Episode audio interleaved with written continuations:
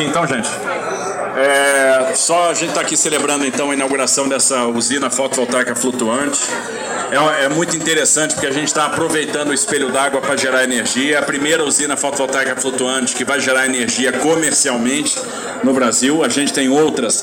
Essa é uma das primeiras do Brasil, mas a primeira que vai comercializar energia. Nessa primeira etapa, a gente está falando de 5 mega, né, que pode chegar a 7 na hora de pico. A gente está falando de 10 mil placas. Isso aí vai ser suficiente para abastecer 4 mil unidades residenciais. Mas no passo seguinte, né, as próximas etapas, a gente vai ter implantação aí de é, é, 168 mil placas, a gente deve gerar 80 mega, pode chegar a 112 mega na hora de pico e a gente deve abastecer 64 mil unidades.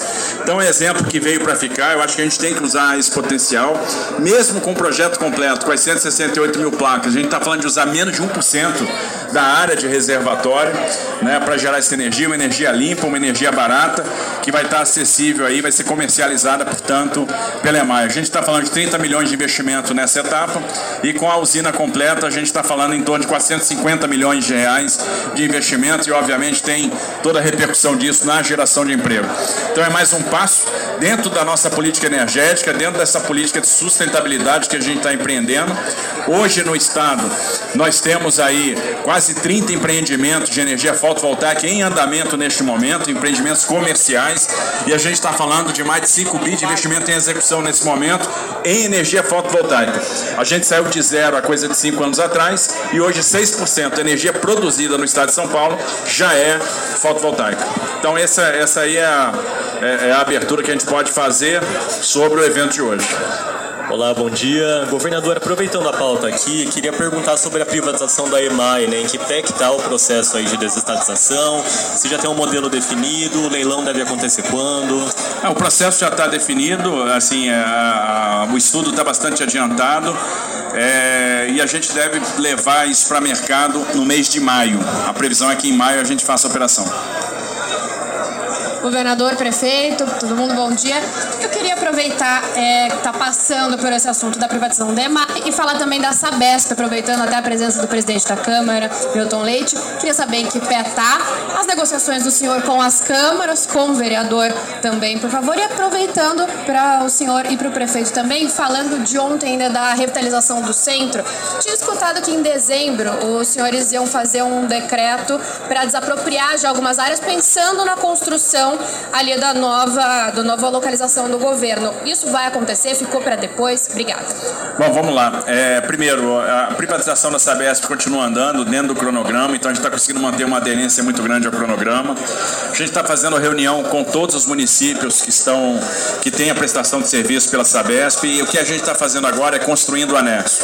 Então, aqueles anexos que vão. A, a, a gente está construindo o contrato substituto, porque no momento que houver a privatização, tem a substituição no contrato.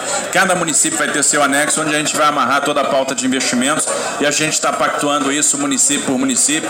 E isso vai mostrando para a gente as necessidades de investimento, alguma coisa às vezes que não estava mapeada no plano de negócio da Sabesp. Por isso que a gente falava no início em 66 bi, a gente deve chegar a 70, 71 bi de investimento. A gente tem conversado com a Câmara de Vereadores de São Paulo também, é, conversas importantes. Aí o Milton está aqui do meu lado, pode confirmar. Então a gente tem feito um debate aí bastante intenso. Preocupação deles né, com relação à proteção dos mananciais, com relação à despoluição dessas represas né, de Bires, de Guarapiranga, né, uma série de preocupações é, que são muito válidas e que a gente tem que incorporar no modelo. Então a gente está fazendo essa incorporação, a gente tem a preocupação de preservar, primeiro, de manter tudo aquilo que o, que o município tinha.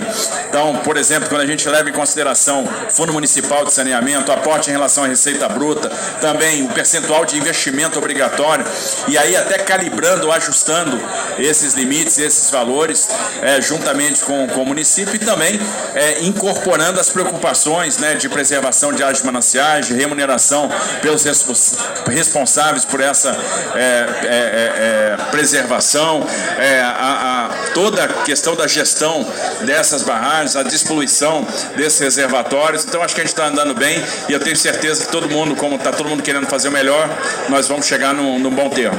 Ah, com relação à revitalização do centro, é, a gente está mapeando as áreas que vão ser objeto de desapropriação, porque nós vamos construir o novo centro centro administrativo, mas não só isso. A gente entende que é necessário também construir equipamentos públicos, né? então equipamentos de cultura, equipamentos é, de segurança pública. Então a gente está mapeando todas essas áreas. Em fevereiro a gente deve fazer o é, é, botar o edital. Então a gente fez um pré-projeto, né? Estabelecemos a concepção, o que, que a gente quer para as quadras no entorno da Praça Princesa Isabel, que vão abrigar os prédios é, da nova administração do Centro Administrativo de São Paulo, com o conceito que a gente quer, um conceito lá conjunto nacional, um conceito onde as pessoas vão ter área de comércio, vão ter uma, uma grande esplanada para transitar, né, vão ter a visão do Palácio Campos Elíseos, isso envolve é, a, a, reformulação do terminal da Princesa Isabel, a, a recolocação dele em outro lugar. É, por meio do Instituto de Arquitetos do Brasil, a gente lança o concurso público para validar essa opção. Então, a gente vai querer que é, escritórios de arquitetura apresentem alternativas ao projeto que a gente está propondo, para que a gente possa fazer um processo de escolha do melhor projeto. E quando a gente fizer esse lançamento, a gente deve também soltar os primeiros decretos de utilidade pública para fazer então as desapropriações, de maneira que a gente consiga cumprir aquele cronograma que é no ano que vem, fazer o leilão do centro administrativo com uma parceria público-privada. Então a gente está bastante aderente também ao cronograma. Observe que essa etapa agora de desenvolvimento de projetos de arquitetura é, permite que a gente continue, já que a gente fez todo o estudo de volumetria, é, avançando na modelagem econômico-financeira, e a gente entende que essa questão da revitalização deixa legado, porque estamos falando aí de 4 bilhões de reais de investimento, pelo menos, é, em equipamentos públicos, e isso aí, investimento puxa investimento, atrai pessoas, o que a gente quer é, é, é, é ter é, o poder funcionando no centro, as pessoas trabalhando no centro, as pessoas morando no centro, as pessoas circulando no centro, para revitalizar esse centro que é bonito, que é maravilhoso e precisa desse cuidado, precisa desse investimento. A gente podia citar vários exemplos que aconteceu no mundo. Posso citar o que era o Midpack em Nova York, que virou Hudson Yards, e, e eu quero dizer que a gente faz isso sem gastar 25 bilhões de dólares em São Paulo. Então, a gente tem tudo para deixar um grande legado aí. Governador, bom dia, Maju da Bandeirantes. Se me permite uma pergunta fora da pauta, eu queria que o senhor comentasse sobre uma articulação entre governadores e Senado para o fim da saidinha. Aqui no estado de São Paulo, cerca de 1.500 detentos não retornaram, né, depois dessa saidinha do fim do ano. Queria saber se o senhor tem dados de se algum detento já foi recapturado. Não, a gente recapturou, inclusive, não só recapturou detentos que é, é, deixaram de se reapresentar, como a gente, logo na, nas, nos primeiros dias, recapturou, prendeu, né, levou de volta ao sistema prisional mais de 700 detentos que descumpriram aquilo que a justiça determinou. Quer dizer, ele recebe um benefício e ele não consegue cumprir aquilo que foi determinado logo no primeiro momento. Então a justiça determina, estabelece uma série de é, requisitos, servidões e ele não cumpre. E o que a gente está vendo é que a sociedade muitas vezes é agredida e sofre com a reincidência. Então, a gente tem que endurecer os critérios para que haja essa saidinha. É, é não está certo isso funcionar do jeito que está funcionando. Agora, quando a gente fala endurecimento de legislação, a gente está falando de tudo. Endurecimento de pena, a gente está falando de mudança na lei de execuções penais, a gente está falando na mudança da dinâmica dessas saídas, né? porque é, a gente precisa aumentar o risco do crime. Porque se a gente não aumentar o risco do crime, passa a percepção de impunidade, e a percepção de impunidade gera também insegurança. Então, acho que está na hora de revisitar essa legislação. Algumas coisas são bastante antigas na nossa legislação, é, funcionam do ponto de vista filosófico, mas estão deixando a sociedade insegura e a gente tem que trabalhar para ter a sociedade segura. A nossa parte nós vamos fazer um investimento brutal em monitoramento, mais cinco homens na rua a partir deste ano de 2024, mais viatura, mais policiamento ostensivo. A gente quer continuar diminuindo indicadores. Agora, nós temos por outro lado que cuidar da legislação também para aumentar o risco do crime. É por isso que é um consenso entre alguns governadores, entre vários parlamentares, que a gente precisa revisitar a legislação para tornar, para aumentar esse risco do crime e deixar a população mais segura.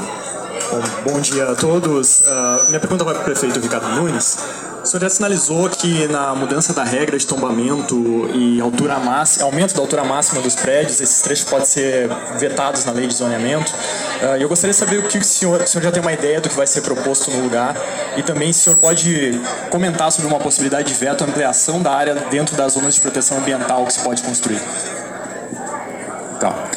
O processo da discussão e análise de vetos e de sanção da lei de zoneamento, uso ocupação do solo, está sendo o mesmo que foi do plano diretor.